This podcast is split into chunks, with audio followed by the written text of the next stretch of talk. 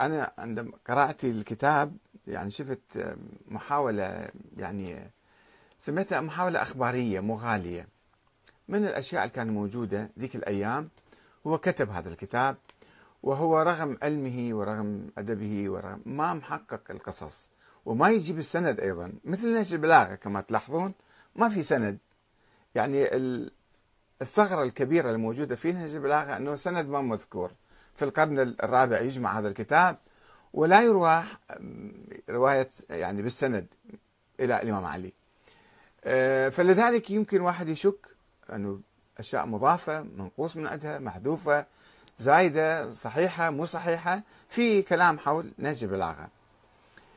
آه، الشريف المرتضى العجيب يعني من بداية حياة الإمام علي يبدأ بالأساطير يبدأ بترديد الأساطير ودون أن يتوقف عندها ودون أن يفكر فيها. لماذا أنا أبحث هذا الموضوع؟ لأنه هذا يشكل يعني مادة رئيسية في الثقافة الشيعية الحالية. أنه الناس يقرؤون الكتاب ويأخذون كل ما موجود بالكتاب. الشريف الرضي كاتب هذا الكتاب بعد هذا بدون مناقشة يأخذوه. حتى العلماء ملاتنا ما يناقشون القصص الموجودة. في باعتبارها قصص تاريخية وقصص كذا ولكنها تصير خطباء على المنابر يمكن يحجون بها دائما يرددون القصص هذه. وهي لازم واحد شوية يعني خاصة المدرسة الأصولية لازم شوية تحقق تدقق يعني تعلق على القصص. عندما نطبع هذا الكتاب نحاول شوي نعلق على القصص ما صحيحة مو صحيحة ما هو السند ما هو الكذا مو نغرف نغرف بال أي أي شيء بهذا الكتاب ونعتبره كتاب مقدس وكتاب مهم وبالتالي خلص بدون مناقشة. يجب أن نتعلم يعني مع تقديرنا وتعظيمنا للشريف المرتضى ولكن كتابة جدا يعني أخباري وأسطوري جدا وحاول يصنع شخصية أسطورية للإمام علي عليه السلام. الإمام علي مو بحاجة لهذا الشيء.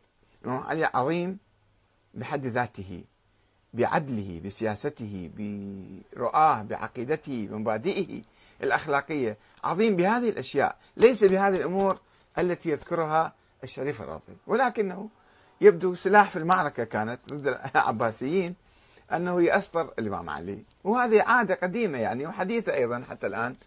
دائما إحنا شخصياتنا نحاول نأسطرها نجيب خرافات وقصص ونتصور إحنا نعظم الشخص. لا هذا مو تعظيم هذا تنزيل من حقه. وهذا نصير مضحكة أمام الناس.